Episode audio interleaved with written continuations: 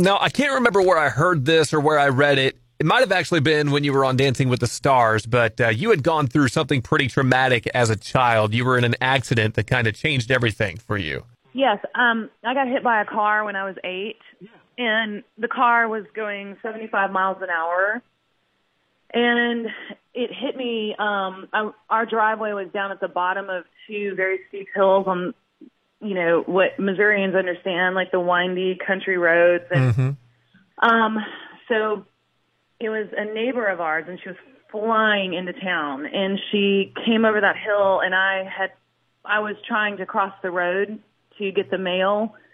Well, I say to get the mail, but I really have no memory of what I was doing or why I was down there. Um, and yeah, so it hit me on my left side, broke both my legs and both my arms, and I was in the hospital for six weeks after that. And then for a couple of years was in a wheelchair with casts on my legs.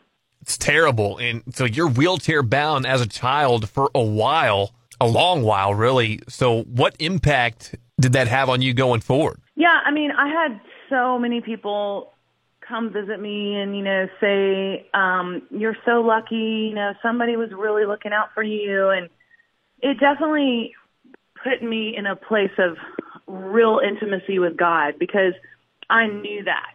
I mean, I was like, I knew how lucky I was to be alive because of the injuries that I sustained and the pain that I was in and the fear and you know PTSD that I went through, all of it. I mean, so I know that it affected me a lot in both positive and negative ways, but um, just knowing knowing that I lived through that, I knew that you know there's a purpose for for my life and that you know God truly did save me from that. I mean, you know, you you could die easily from getting hit by a car going 20 miles an hour, Mhm. and and I didn't die. I mean, it was just crazy going 75 miles an hour.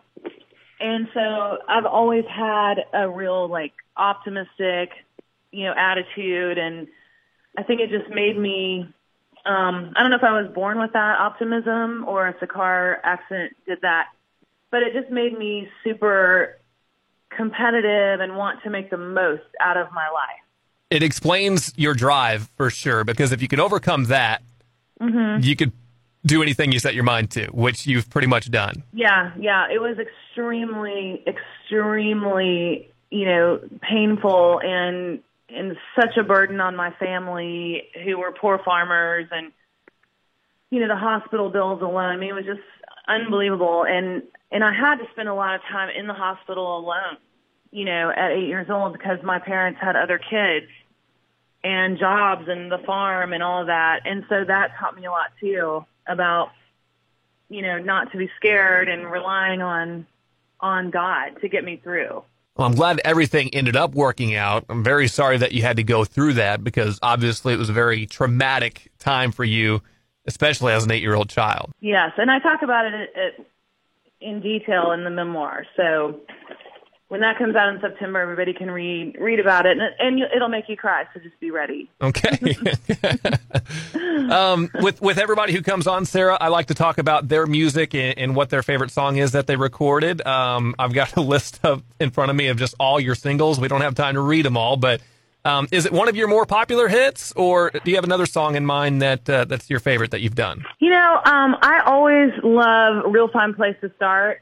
Um, that was written by Radney Foster and George Ducas, and that song has it's a long story, and we don't have time to go into it right now. But it's also in the memoir. But that song came about came to me in a, a special way. But I love performing that song to this day. There's something so cool about it, and it's very sexy. And I love uh, love songs that are up tempo, and so I would I would probably say I love performing that one the most. But I'm the most grateful probably for Suds in the Bucket because that just catapulted, you know, my career. Um, but they're all like babies. I love them all. You know, every time I hear Suds in the Bucket, a certain TV show comes to mind for me. And you probably know what I'm talking about. I'm watching American Idol one time, and somebody's singing it. Might have been Kellie Pickler. I don't even know who it was. It was. Was well, it Kelly been Pickler? A lot of people that have sung that song on American Idol. But I- yeah, Kellie's the most famous. Okay. And then Simon Cowell just like rips the song to shreds. And Yeah. everybody who loves country music is just like, screw this guy. I mean, you talk about a guy who just doesn't understand country music. Right. yeah, what an elitist.